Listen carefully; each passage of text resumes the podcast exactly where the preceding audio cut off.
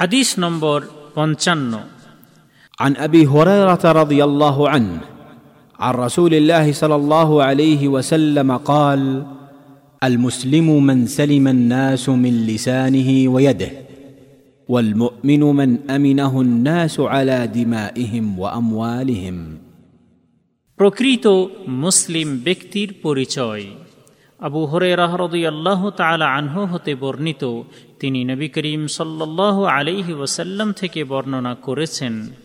নবী করিম সাল্লাহ আলিহি ওসাল্লাম বলেছেন প্রকৃতপক্ষে মুসলিম ব্যক্তি তাকেই বলা যাবে যার হস্ত এবং জেহব্বার অমঙ্গল হতে সকল জাতির মানব সমাজ নিরাপদে থাকবে এবং প্রকৃতপক্ষে ইমানদার মুসলিম ব্যক্তি তাকেই বলা যাবে যার অমঙ্গল হতে সকল জাতির মানব সমাজের যান ও মাল নিরাপত্তায় থাকবে। সোনান নসাই, হাদিস নম্বর চার হাজার নশো পঁচানব্বই এবং শহেহ মুসলিম, হাদিস নম্বর পঁয়ষট্টি হাইফেন বন্ধনের মধ্যে একচল্লিশ। আল্লামা নাসের উদ্দিন আল আলবানী হাদিসটিকে হাসান শহেহ বলেছেন। এই হাদিস বর্ণনাকারী সাহাবির পরিচয় পূর্বে ১৩ নম্বর হাদিসে উল্লেখ করা হয়েছে। এই হাদিস হতে শিক্ষণীয় বিষয়। এক, এই হাদিসটির দাবি অনুযায়ী এটা প্রমাণিত হয় যে মুসলিম ব্যক্তি যেন সকল প্রকারের আমানত রক্ষা করে এবং আদান প্রদান বা দেওয়া নেওয়ার সময় সর্বদা সততা বজায় রাখে এবং প্রকৃত ইসলামের শিক্ষা মোতাবেক নিজেকে পরিচালিত করে।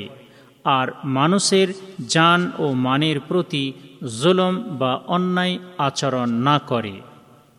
দুই, প্রকৃতপক্ষে মুসলিম ব্যক্তি হল সেই ব্যক্তি যে ব্যক্তি আল্লাহর কাছে সম্পূর্ণভাবে আত্মসমর্পণ করে এবং মানুষের অধিকারগুলির সংরক্ষণ করে আর তাদেরকে কোনো প্রকার কষ্ট দেওয়া হতে বিরত থাকে এবং তাদের প্রতি জুলুম করা হতে বিরত থাকে।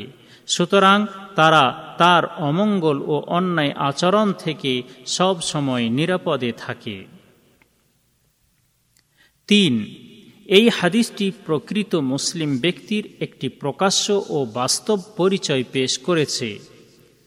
আর সেই পরিচয় হল এই যে সকল জাতির মানব সমাজ তার অমঙ্গল থেকে নিরাপত্তায় থাকবে।